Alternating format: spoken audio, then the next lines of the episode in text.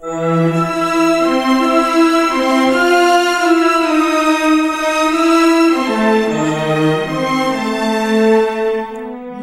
Providence, Rhode Island, welcome to the Potterverse. It's a podcast dedicated to the film and book universe of Harry Potter. So grab your favorite wands and time turners. Let's step into the night and pursue that flighty temptress adventure.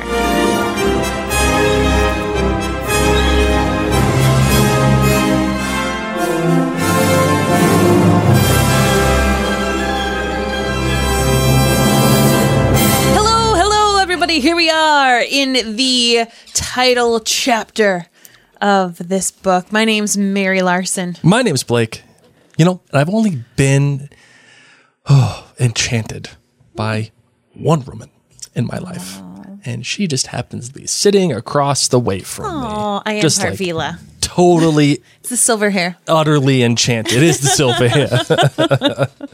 Well, you are way too kind, my love, and I am the so uh, blessed to be able to be here chatting about all things Potter.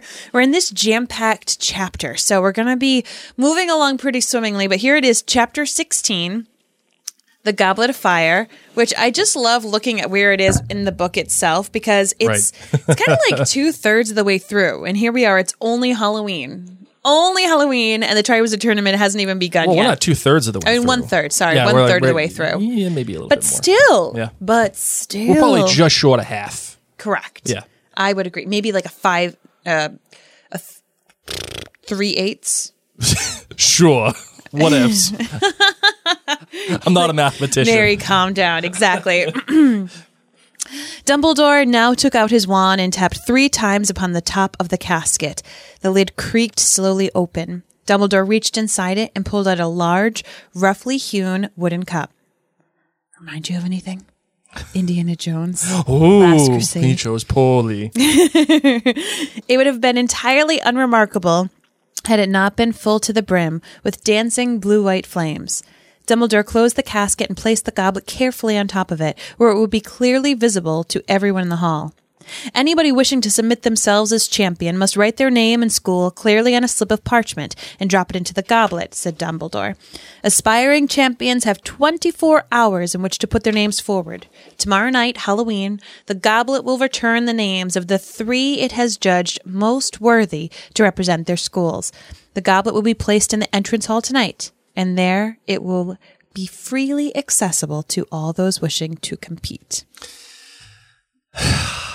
Dumbledore in this chapter kind of rules. I'm not going to lie. He's the host with the most. he, he- you know, he just gets it done and he just allows the kids to just be idiots and just say, sorry, told you, shouldn't have done it. Oh, okay. I thought you were in regards to what I what I just read. So okay, Well, now yeah, I'm I mean, understanding. yes, But yes. yes, he's this is when book and film Dumbledore start to veer right at the end of this chapter.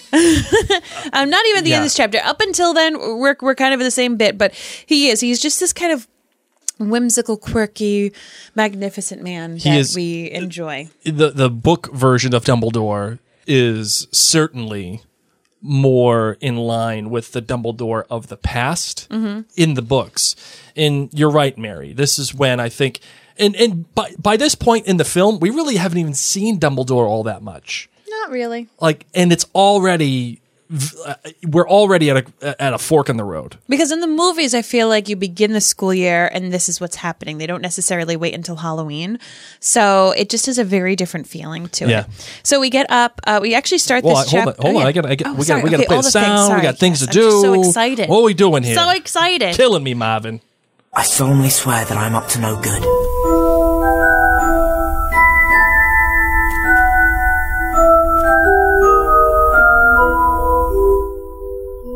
Now you can go. All right. Sorry, everybody. You got to hear the music. I know, I know. Um, Killing so me. We're here, as I said, chapter 16. Um, the little synopsis, uh, of course, is that the Triwizard Tournament is beginning. The students of Beaubaton and Durmstrang have filed on in. We know where everybody's sleeping. There's no questions about that, all right? but the whole school is aflutter. And the kids get to put their names inside the Goblet of Fire, some successfully, some unsuccessfully. And at the end, We actually have four wizards whose names are taken out of the Goblet of Fire. Right. Uh, not great, Harry. no, I know. Not, that, that should be the new sound. Not great, Harry. but just you know, for for the sake of posterity, if I could find, there it is. Not great, Bob. You know, it's like I just I always keep picturing different shirt ideas. Blake, of course, designs a lot of shirts for the MarianBlakeStore.com. Oh, yeah. Um, Thank you and very much. One of them that I think Shameless would be so fu- fun is like a picture of the Goblet of Fire with the little piece of paper that says Harry Potter, and right underneath it, awkward with a period. Or not great, Harry. yeah. Yeah, like it's something like that. Yeah. something along I those just lines. feel like non Potterverse people might not understand the not great Harry bit, yeah, that's true. But that's okay. It's fine. but awkward. Awkward, yes. Uh. or it should just be the picture of Michael Scott's face, I don't know But how like- that would be on a shirt. but Blake. him holding him holding uh, like the the Harry Potter. Yeah, I don't know how that would go, my love. I adore you. So anyway, as I said, we, we pick up in this chapter on October 30th. Okay, so this is when Beauxbatons and Durmstrang students are arise, arriving, and Ron is just tickled pink that Viktor Krum is here. He wants his autograph. You overhear the six six year girl students saying like, "Oh my gosh, I don't have a quill. Like, can I borrow some lipstick so he can sign something?" Yeah. Everyone is pumped that Viktor Krum is on Hogwarts grounds. And the way that they characterize Viktor Krum in the book seems very different than what it is in the film. oh, In the film, he seems like a big, well, he seems like a big guy. okay. In the book, he seems like a skinny, slight kid almost. I didn't like care. I wasn't. I wasn't watching the movie being like, "This isn't Viktor." No, no, no, no. I'm just saying, like, that there again, there are some really big adaptive choices, and even the way that like Karkaroff treats Krum, being like, "Hey, you want some wine?" and the kid being like, "I- "I'll, I'll take some wine." And, I will. And, and he's like, "No, get out of here! Who are you? Who, who are you? Get out of here!" Yep. You know, like that whole thing. Uh, yeah, I thought that was quite funny. Quite funny. This I whole agree. characterization. I concur. So you know, we get already. What's What's interesting is that we obviously don't spend uh, tons and tons of time getting to understand Durmstrang and Beauxbatons, but um, just where they sit, you kind of get their vibe. Yeah, the Bobaton, Bobaton going with Ravenclaw, and you know, and again, it, it just this all feels pretty indicative of the schools that are they're coming from. I mean, the, the Durmstrang going with Slytherin, and just Slytherin feels more masculine. I just it just does. I think, in in my opinion, and in my opinion, Ravenclaw feels more feminine. What does that matter? Well, because They're co-ed school. Uh, but I, I know, but the way that the book is characterizing them, it just Bobaton with the gold, uh, with the gold and the blue, and how everything just feels so.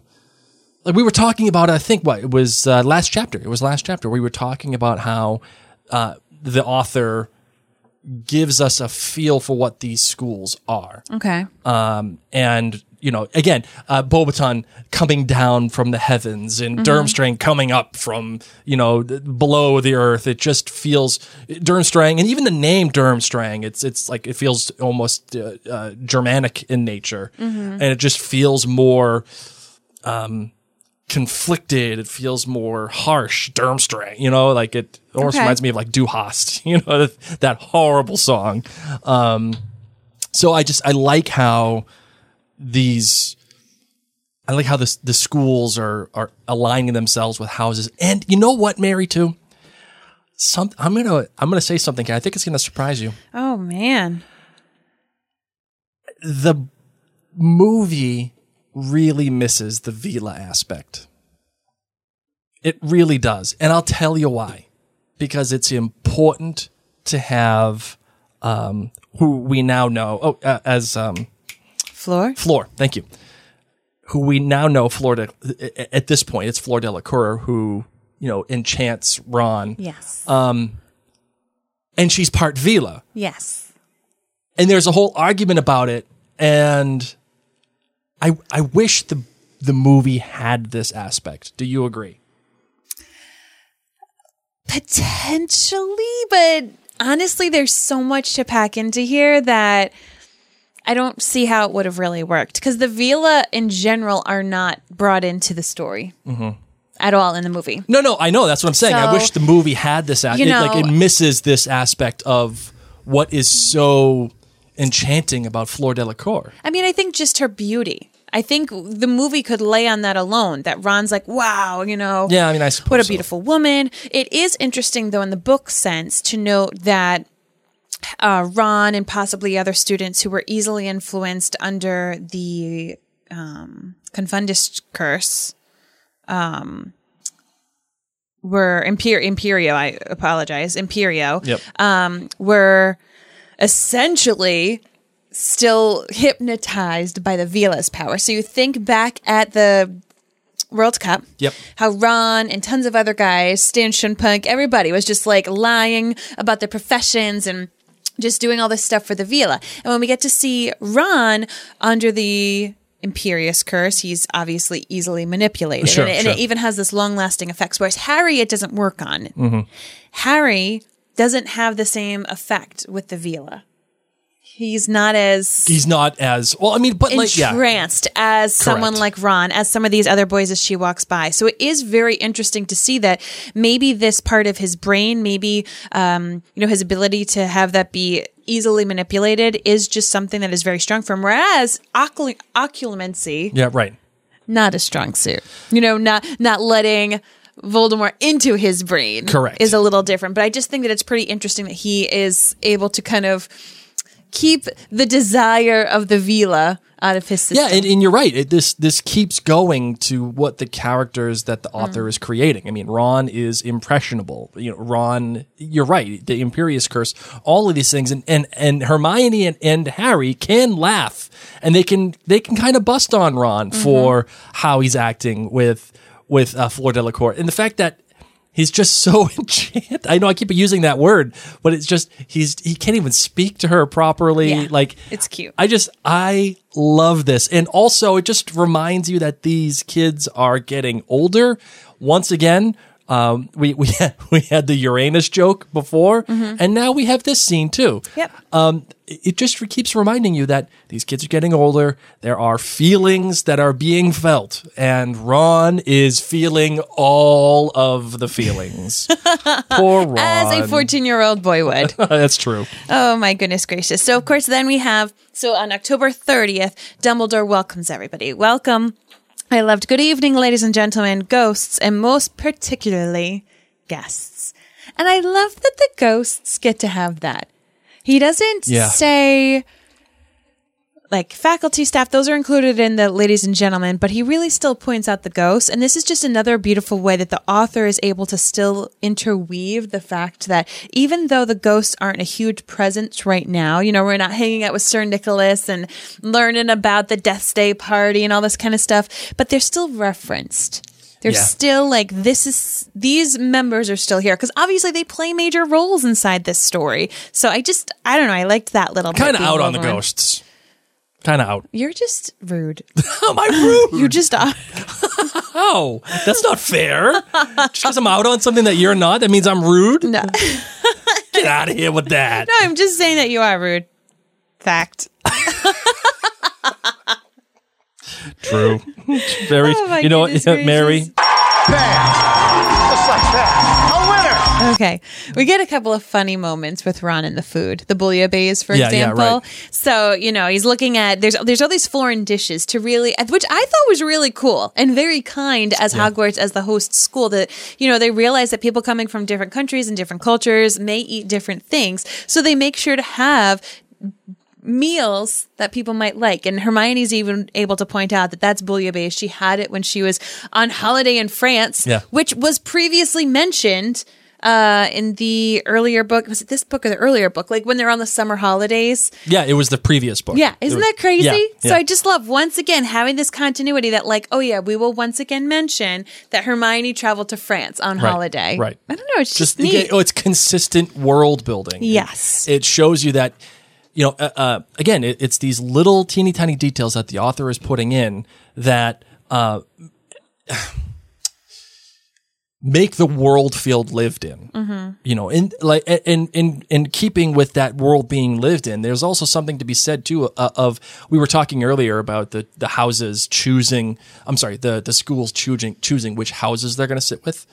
Um, I mean, Durmstrang going to the Slytherin table. I mean, Durmstrang has a focus on the dark arts Yes. right? So for them to sit with Slytherin also feel it just feels natural. It just feels lived in. It feels real. Uh, like these people are making actual choices. You see what I'm saying? Yes. Yeah. Okay. Um so we get some more of the Veela aspect and then of course Barty Crouch senior Yeah. and Good distinction. uh, Barty Crouch is there and oh my gosh I'm blanking on the other bloke's name Ludo, Bagman. I got you. um, are are arriving, and there's like this whole hubbub. Like, what are they doing here? They organize this flipping event. Right. Okay, this is what they do. So of course they're going to be, and that's when they acknowledge that they in fact are going to be the um, judges. That the three heads of school plus Ludo and Barty Senior Yeah. are going to be judging. This also, another huge difference from the film. the no Ludo Bagman. No, and but and the fact that Barty Crouch and, i- i- se- senior uh, and and Ludo Bagman ain't they're not judges. It's they don't even really pay attention to the judges in in the film. There's like there's no attention to it whatsoever. Yeah, they don't make a big hubbub of judges. Yeah, that's what I'm saying. It's like a it's, It's like just- a big difference. It's, unne- it's unnecessary. yes. They gloss over it. Yeah. Would you but- would you say that the film does a good job in these aspects of the adaptation? I think Yeah. I would probably because Ludo Bagman essentially They don't need is unnecessary.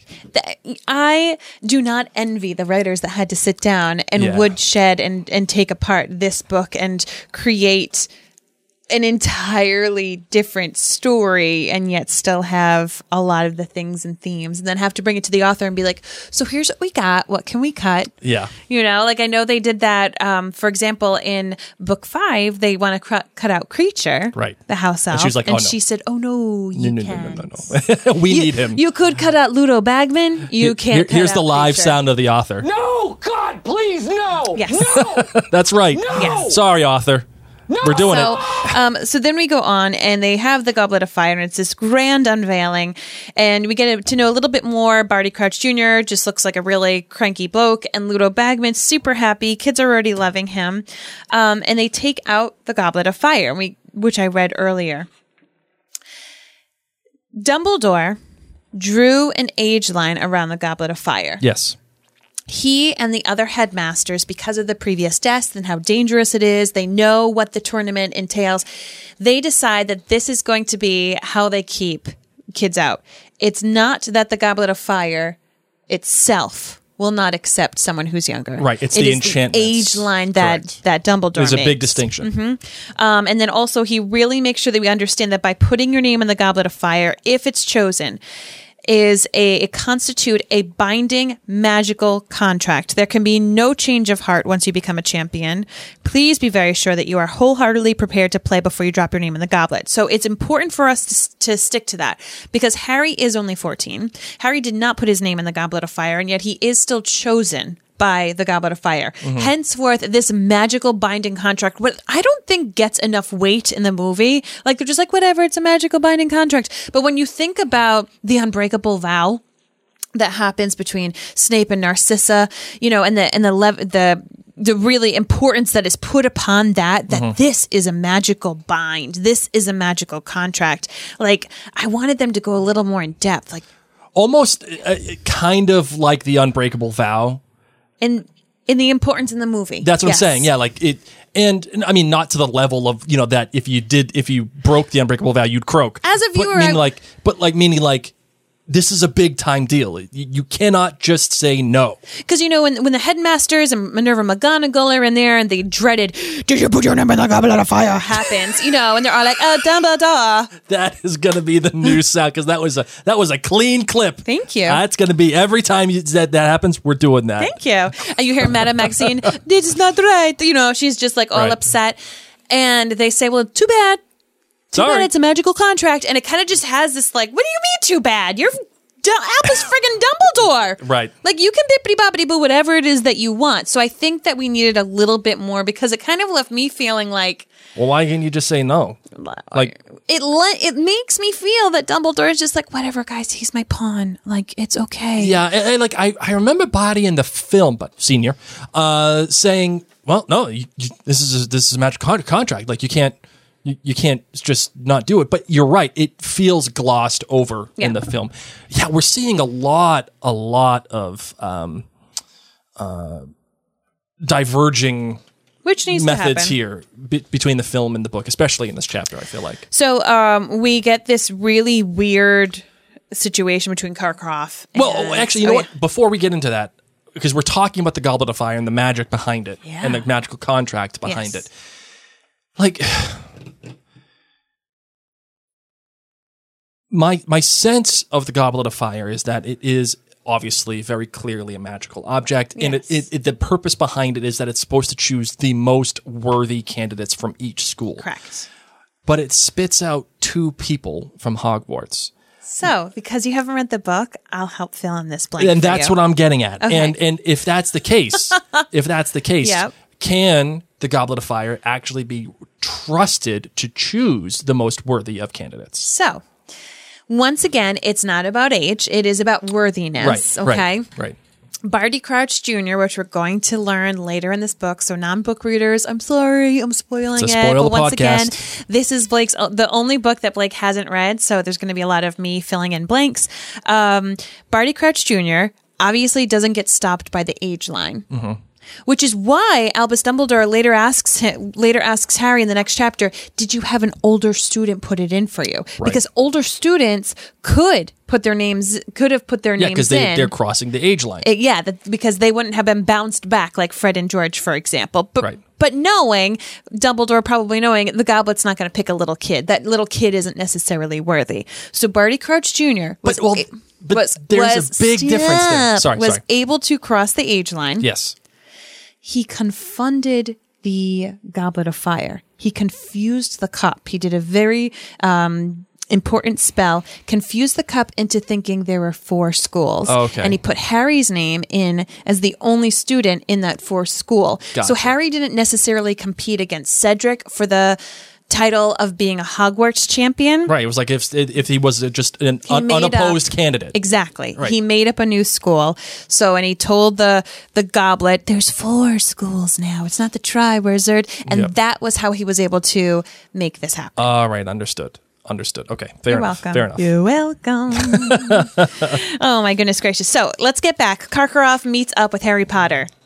Super awkward. We need that soundbite because Uh, he, he's like in- walking by, and I don't know. What's- Karkaroff what- looks at him. I'm Harry freaking Potter. Oh, so- that's what I want him to say. Like Karkaroff just walks by and he stops. freaking Potter! And that's basically what happened. and it's like, Karkaroff, everyone knows that Harry Potter is at Hogwarts. Right. Everyone knows this, but it's like, oh my gosh. Well, it, it shows you, It's a, you. A, a predisposition, I would think, of Karkaroff to gravitate towards people of not like big power, but of fame Mm-hmm. and he, he latching. I mean, the way that he treats, um, what, what's his name there, uh, Krum. I mean, it's like he, he's a, a puppy dog in his lap. And he's doing the same kind of here with Harry a little bit, where he's just like Harry Potter. And I don't think it was I like you. So Karkaroff was a Death Eater. no, I know that. Karkaroff followed Voldemort. Harry Potter was the end of Voldemort, supposedly. Wink, wink, nudge, nudge. Not true. Um, so Karkaroff got into massive trouble. Yes. Then, up behind from both of them, you hear the voice, yeah, that's Harry Potter. It was Mad Eye Moody. Right. Now Karkaroff's wicked awkward because there's a lot of beef between them, which we will get to. I also have a question here too, and and and this is probably just me being me and conspiracy theorist. Oh yeah. Does Karkaroff have an idea that this is actually Barty Crouch Jr.? I don't think so. Because it's not explicit. I, I mean, if you wanted to take the text as it is, it makes sense. He's more freaking out because it's Mad Eye Moody. I know, I know, but the way that it, the, the when I read it, when I read it, I just read it like it's you, and he goes, "Yeah, it's me." And then they just continue on. I just like does Karkaroff know at all? Does he have any inkling? Does he have any idea that this is not actually Mad Eye Moody? That this is actually Barty Crouch Jr. And and that to me kind of feels interesting, right? Because if he did, now he he, he must have some recognition that Lord Voldemort is back.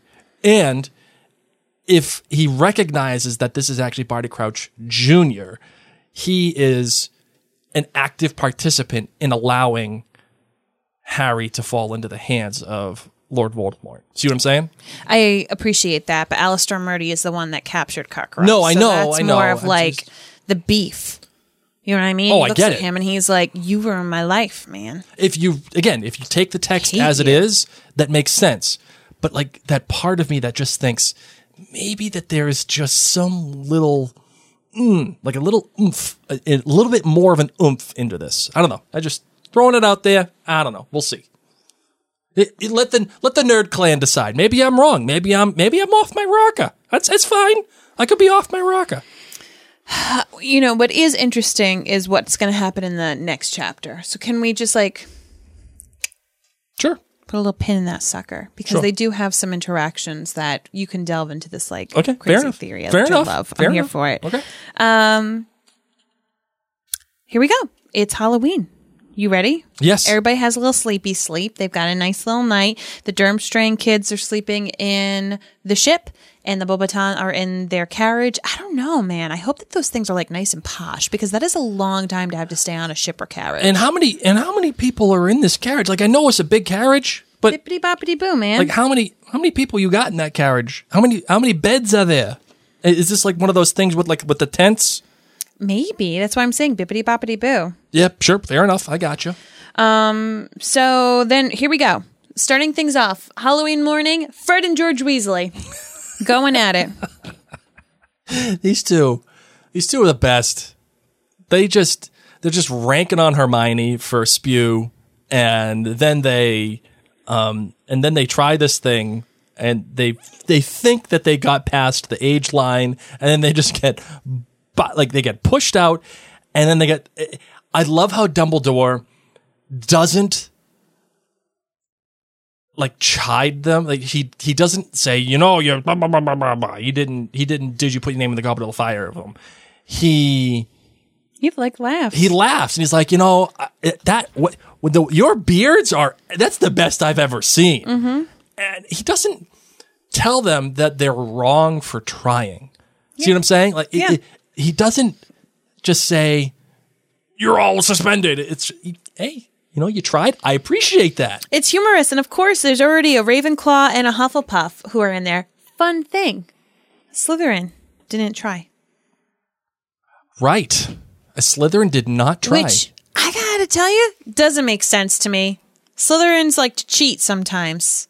This one sure does, sitting uh, across from me. hey, cheaters want to win the most. So I don't know if this was just the author leveling the playing field, trying to be like, listen, everybody's house cheats, not just the Slytherins. I've I've dragged Slytherin through the dirt for the past three books, so let's try to like even the playing field a little bit. I don't know. I just thought that was quite interesting. That there uh, was a Ravenclaw, Hufflepuff, and now two Gryffindors. Yes. Who have beards and needed to be attended to by Madame Pomfrey. Who knows what happened though at the ra- later part of the day? Right, right. The latter but part at least at day? this point, again, the text is suggesting that it's it's Slytherin free, which is surprising. You would think that the author would specifically make mention of one know. Slytherin. I know. Now we know that Slytherin puts their name in, of course, Warrington.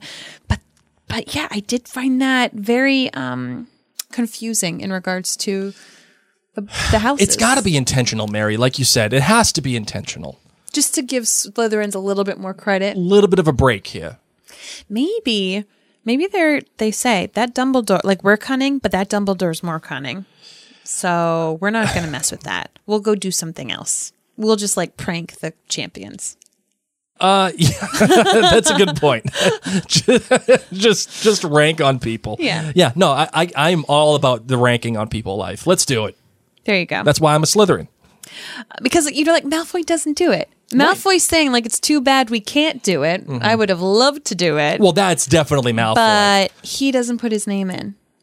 because he's because he's he's too why much would of a- you not have? If you were an underage wizard, being that you're a Slytherin, why? What would have kept you from putting your name in the Goblet of Fire? Uh, well, if all right, so that's a good question.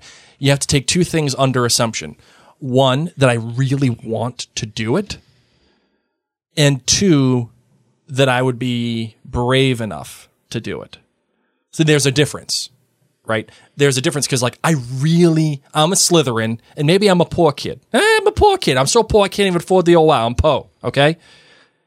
But I need that money. So now I really need it. But am I brave enough to do it? Am I brave enough to go against the will of Dumbledore and the age line? Because I already full well know that um, the greatest wizard of our age has done this thing. Yeah. I ain't smarter than the greatest wizard of our age. Ravenclaws think they are smarter, but Yeah. continue. So I'm Not surprised one of them. I'm smart enough to know I ain't screwing around with the age line. Okay. I'm gonna end up like George and Fred with beards and Yeah. warts and who knows. Who knows? Who knows? Who knows if the beard you can cut the beard off? They're okay, Blake. Just throwing that out there. Bippity boppity boo. So, uh, what would keep me from doing it? Yeah, knowing that Dumbledore's the one that put this age line in there, and also being smart enough to know that if I'm younger, I probably don't know enough. Why all, all them kids died before? Why? Because they were too young. it, it reminds me, you know, what it reminds me of Kid Nation. I'm only oh. in the third grade. Kid Nation, my friends.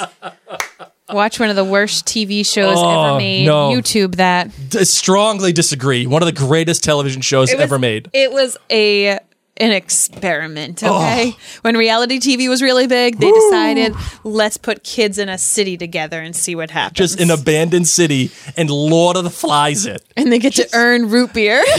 And they get to call their parents. yeah, if you're really good and you win a challenge, you could call your mom. Blake and I were addicted to the show. it was so bad and so sad. Go out there, kill a chicken if you're hungry.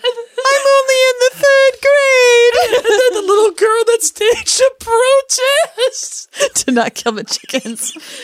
Oh, bless her heart. Little Hermione Granger in the making. Oh, and then the, t- the girl Taylor, deal with it. Yeah. Oh, that was No one else gets this, I don't care. you and I. I'd go now. You have homework. Go oh watch my Kid God, Nation. don't. No, do it. Okay, so speaking of Hermione Granger and Spew, Oh, it's the best. They end up going to Hagrid's to hang out for Halloween Day. And I think it's really cute. It's a Saturday. There's no Quidditch going on. So they could either hang out in Gryffindor Tower, go to the library, and instead they go to Hagrid's. He makes them a terrible casserole that has talons in it. Ugh. Uh, he's wearing an outfit. He has his hair all done all nice. Oh, it's because he's gonna cry. That's right. Not a Maxime. And Hermione tries to get him to join. yeah, you don't want no, you don't want none of spew either. No, he because he knows better.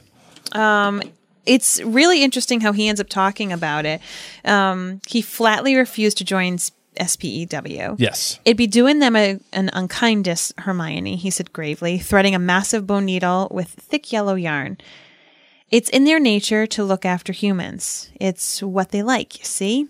You'd be making them unhappy to take away their work and insulting them if you tried to pay them. But Harry set Dobby free, and he was over the moon about it, said Hermione. And we heard he's asking for wages now. Yeah, well, you get weirdos in every breed. I'm not saying there isn't the odd elf who'd, who'd take freedom, but you never persuade most of them to do it. Nope, nothing doing Hermione. Right. Um, you know what it comes down to, I think? Harry, no, not Harry. Um, Hagrid just knows. What, what are we doing here? What, what are we doing?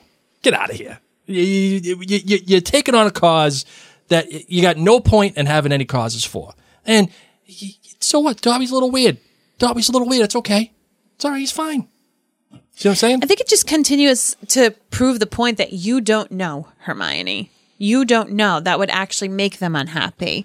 Um, That's what I'm saying. I'm interested to know, like Hagrid obviously spends his time with magical creatures, Yep. so I feel like within that he probably has spent some time with house elves and gotten to know them. He obviously didn't have like a lot of friends while he was at Hogwarts, so Mm-hmm. part of me wonders maybe if he got a little friendly with, not a little friendly, but like friendly with house elves. You know what I mean? He's Sure. just he knows about the centaurs, and I feel like he gives creatures of all shapes and sizes and All the kinds of respect. mental capacities, lots of respect. So out of everybody so far, you know, I I'm I'm appreciating Hagrid and I'm appreciating him saying no. You know, we just had Fred and George say we spent time in the kitchens. They love what they're doing, Right. and we have Hagrid who has the, the credibility of being someone who knows magical creatures, Yeah. who most likely knows uh, from from firsthand experience. But what it really comes down to is Hermione. Go ask the house elves. Exactly, and it comes back to I know we've made this this uh, comparison a lot, and I'm going to continue to make this comparison until everybody gets it banged into their head. Ew, I don't want banged into my head.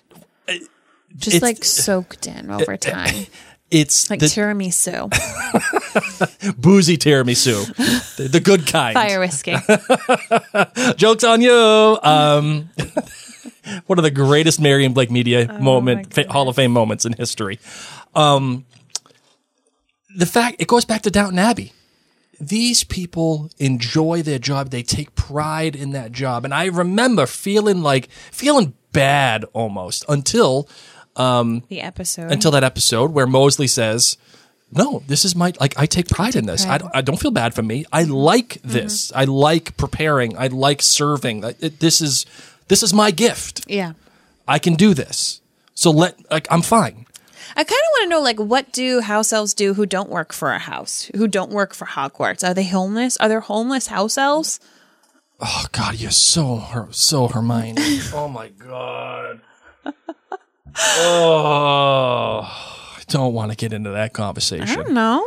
Just asking. No, don't ask that conversation. Okay, so Hagrid, he's all done up. He puts on really stinky perfume. We, of course, find out that he's just like absolutely infatuated with Madame Maxime. Yeah. And I think it's so funny that Ron is the one that points it out um, to say, like, oh, look, as he's, you know, showing them that uh, Hagrid is misty eyed. So sweet. So sweet. And then Hermione, he's going up to the castle with her. I thought he was waiting for us. Ron, he fancies her. Well, if they end up having children, they'll be setting a world record. I bet any baby of theirs would weigh a ton. So uh, they're just, their minds are blown. It makes me think of like when. Um, kids aren't used to seeing their parents canoodle and go on dates, or you know, if their parents um, are separated and they have a, a single parent and that person goes out on dates, it's like, oh my gosh, you know, like seeing these adult figures, or like um, a treasured aunt or Yeah, uncle. yeah, yeah. Like our my brother just got married, and our kids were like, ew, no, you can't be married because they just they know this person only as their single form. right. You know, Is Hagrid having a crush on Madame Maxime because it's it? She's Yeah. a giant. Yeah. And like that's the first giant that he's seen in like a long time. That, yeah, and she's dressed pretty and she's That's what I'm saying, elegant. like, yeah. She- Is- yeah. Is it like? Is it just because she's the only thing around? I mean, she's also lovely and smart Sure. and well put together. Yeah. I don't think like. Let's be real. The uh, blast-ended skrewts are practically his size, and he's not like, "Oh, you're attractive." It's not just the size. Yeah, no, but it's like the thing, that it's it's, the- like you're someone who gets me. Yeah. It might, you know, also from my assumption from the film, the Madame Maxime and Hagrid thing was already a thing prior to the film. I don't know. That's the way that I took it. Okay, See what I'm saying? Like I, Yeah, I I took didn't it as take it that though way. I took it as though like they knew each other before. I didn't take it that way, but You didn't? just because of the book. Yeah, I don't know. I don't know. Um, so we get Viktor Krum, we get Fleur Delacour, we get Cedric Diggory, and then of course Harry's name gets pulled out of the fire. I like. I kind of do like the fact that the Goblet of Fire picks Cedric. I'm glad to hear that, Blake. I kind. I mean, well, first I have to. s- Say it out loud. Uh, okay, you're welcome. Uh, but no, I kind of like it because Ron has just been all over Cedric this entire time. Which I'm sorry. just because he's handsome, Yeah. he's actually quite worthy. and that's what I'm getting at. I, I like the fact that even though uh, even though it's been like a thing, the the Goblet of Fire still recognizes that Cedric is actually a pretty good kid. But Ron hasn't really gotten to know Cedric. You know, Harry Sure. had and he's some jealous because interactions. Hermione with, likes him. yeah. Yeah. and Harry had some good interactions with him. You know, when the um, the Quidditch game and everything, and Harry got hurt. Cedric, you know, made sure that it was everything was a okay. Mm-hmm. Um, but yeah, to Ron, it's just like this is the pretty boy that everyone lusts after, Mister Perfect. You know, and Ron is the opposite of that. I definitely know that in high school there were some pretty girls who I just didn't know that well. That I'd be like, of course she gets that. Of course she does. Yeah, like of yeah, like Uh huh. and really, probably that woman worked very hard and deserved it and everything. But to me, being the fact that I err on the side of Ron Weasley sometimes, I definitely think I would have mumbled, bunk, grumbled under my breath. do you know of course, the homecoming queen gets to also win this award. Of course, she if does. if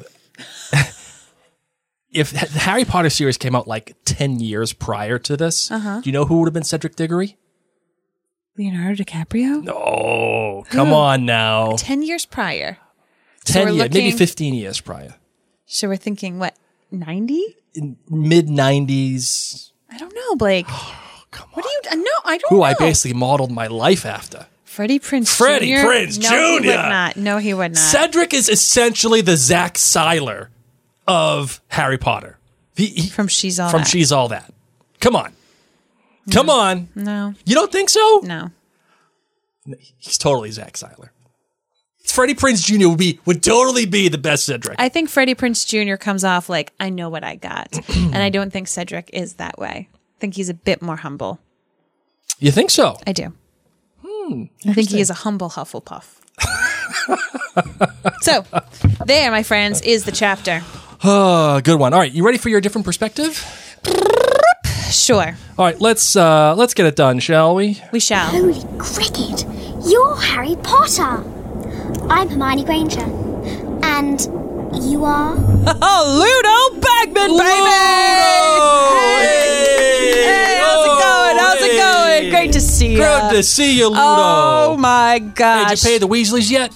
I don't know what you're talking about. Um, so I love my life. Yeah? I love Well, why my life. Why wouldn't you? I've got the best job in the world. Yeah, sure. I love sports. I love games. Everybody I love loves winners. you. I love losers. I love them all. Okay. I get to show up banquets two days in a row. Uh huh. Oh yeah. I don't have to make anything. No All hot the pockets food. for me. No, None of that. nah. You want no Orville Redenbacher pop popcorn. No, no. Get outta here. Uh, multi-course, some blah blah blah blah blah. Yeah, you, I know you don't know how to say say it. It's okay. It- you know, it's just good. No, you know we That's only, all it is. We only played in France twice, so I didn't. They didn't have fries, and I was really confused. Yeah. Well, why don't they have French fries in France? It which don't I make call sense. chips because I think I'm from. I don't even know. I don't even know. But I gotta tell you, uh huh. I love my life so much. Oh, I, I I can see why. You walk into places, people know you, People love me. buying you dinners. I I I love it. I get to stay in a wicked nice bed. Yeah. There's like a hundred house elves here. they just take care of everything. Bippity boppity boo. What do you want? New toothbrush? Bam. You need a new bathrobe? You want your pillow fluffed? Love my life. Did they make the little animals for you out of the towels? I told them that I particularly like the elephant one. yes, sir. That's what I do. The only thing that I'm going to have a little bit of an issue with is Harry Potter was chosen by the Goblet of Fire. yeah, how you gonna handle that? That's a, that's a problem. It's not my problem. It's Barty Crouches. Oh, oh, hey! I'm just here for the fun, man. I'm just here for the fun. Peace out. Oh, good job, Mary. As always. As always. I'm like, who am I not really doing? so there you go. Yeah, you know, you perfectly captured Ludo Bagman. Like that's the he's the YOLO, big man. he's the big loud. Everybody loves me. I love everybody. Yeah. you- the whole thing. All Yeah. right, uh, we got some emails and questions and stuff like that. Are you ready to do that? on. Let's do it. Mail's here. All right, this one comes from Jen. Hi, Jen. Jen says the following. Just wanted to express my deep appreciation for the Potterverse and all of the oh. work that you put into it. I work at a, as a hospital social worker in southern United States and began rereading the Harry Potter books again to help with the stress and anxiety that this second wave of COVID has caused as the hospitals are Giving you a virtual hug. pretty much overrun. And she said, to put it lightly, Not great, Bob. she actually put that in there. Just throw that in there. Well done, Jen. I started looking for Harry Potter podcasts to listen to along with my reread, hoping to find some kind of kindred spirits that could help bring a little Lumos in this time of Nox. And you two have done exactly that. There have been days with on, uh, when the only laugh or non-work thought I had came from listening to the Potterverse. So I just had to say thank you. I just finished reading Goblet of Fire when I started listening to your podcast from the beginning two weeks ago. And now that I am all the way caught up with the Potterverse, I am excited to continue this joyful journey with you and the hashtag Nerd Clan. By the way, go to jointhenerdclan.com, become a valued member, an official member of the Nerd Clan. By the way, Jen, I want to do this. Well, first we have to do this for her. New listener, thank you so much. Jen, you've been working hard and you listen to a lot of episodes of the Potterverse. That's like upwards of like 60 some odd episodes in two weeks. I, Jen, email me at marianblakemedia at gmail.com. I'm going to send you something from the Marion Blake store. Yes. Okay? You're helping take care of Yeah. many, many people and we adore you and we're thankful for for your time and we're glad that we could bring you some Lumos. That's that's excellent. So again, email me, marianblakemedia at gmail.com. All right. The next one comes from Solange. She, uh, she says, I'm a listener of your podcast since season three of Outlander Did a far Sassenach. and wanted to take this opportunity to thank you for the countless hours of fun I've had listening to you. In your latest podcast for chapter 14 of The Goblet of Fire, you discussed if Dumbledore knows that if uh, Maddie, if Mad Eye Moody is Barty Crouch Jr. I must confess that this point has always disturbed me. I cannot imagine that Dumbledore doesn't realize that it's not his friend. I mean, they're supposed to be close and have uh, to fought together in the first war against Voldemort in the First Order of the Phoenix. And as friends, you regularly speak about events or discussions from the past. And Dumbledore had the whole year to figure it out. He should have the best memory, be the best actor, and know how Mad Eye Moody would react in every situation. And if Dumbledore never sees through him, that would be a problem. And it is hard to believe for me. In conclusion, there is, for me, three possibilities. Count them three. One, two, three. Bring it on. Dumbledore knows that there is no textual evidence of it in the book, but he knows, but there's just no suggesting it from the book. Okay. Uh, two, it's a massive plot hole. Fair. And number three, they spend no time at all together during the whole year. I vote three. Um I vote three. You wanna know why? Why? He's essentially the principal of a school full of magical kids. He's got all of these different coworkers. You know, Snape complains every single week. Um, Yeah. excuse me, Albus. I just wanted to let you know that um, I wouldn't mind taking the defense against the dark arts position halfway through the year, seeing as how Mad Eye Moody continues. Oh, hold on. Wait, Ma- Mary. Holy cricket! You're Harry Potter! I'm Hermione Granger. And you are? Okay, go ahead. I was already said with Snape, and um, just want to make sure. I wanted to follow up on Yeah. last week's meeting. Yeah, we want to, we want to circle back. Yeah, Yeah. I'm still upset about all of this. So, um, um, why don't you pencil me in for the same time next week? Because we're going to have a, a, an eventual follow up conversation. Every week until I get the position. Thanks. So between um, the regular school being totally annoyed by his staff, being totally annoyed by kids doing stupid things, because let's be real, they're teenagers and that's okay. Sure. And having to deal with like, you know, hanging out with Madame Rosmerta, trying to figure out where Voldemort is, doing all the things he's got to do. Then on top of that, there's a Triwizard tournament. I think Dumbledore's too busy this year. I think once the Dark Mark was shown and everything went down the Triwizard tournament Yep. and um, the, the Goblet. Let's rewind. Everything that happened at the was the World Cup. Yep. And I think his plate is too full. I think if there was ever a year to try to slip a little something past Dumbledore, it would be this year. All right, we we do have some more emails and such and questions, but we will get to those next uh, episode.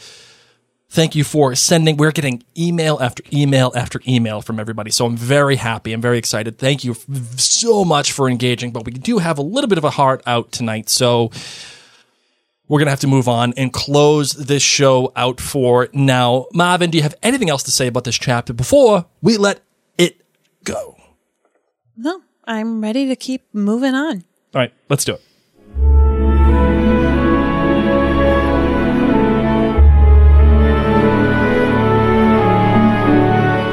We want to thank you all so incredibly much, especially those of you who have left us a podcast review, particularly on the Apple Podcast app. I uh, wanted to give a shout out to Devin King05, been a Harry Potter fan for a long time. I'm a 22 year old university student who is currently in a competition with my grandma to see who can finish book series first Oh. and enjoy listening to this podcast at work after reading the chapters the night before. So, yay! Thank you so You much, know what I Devin, say to for that? tuning in. You know what I say to that? Go, grandma. Oh my gosh. Go, grandma. Go, Devin. Go, go, go. gonna beat you, Devin. But honestly, thank you all who have taken the time not just to hit that five star review, but to take your time to write it. It really makes Yes. a huge difference to us being able to get more Potter fans to find us. So if you haven't done that yet, take a moment this week, please, and leave us a review in Apple Podcasts. also, too, we do need a new computer, and we are looking for a thousand members at jointhenerdclan.com. So please, if you want us to get into a computer, help us uh, and get the best content that we can possibly give to you, because ours is on the fritz, man. We would love for you to join thenerdclan.com. Go there, become a member, get all great stuff. On Help us out. Yeah. On that note, my name's Mary. My name is Blake. Mischief managed.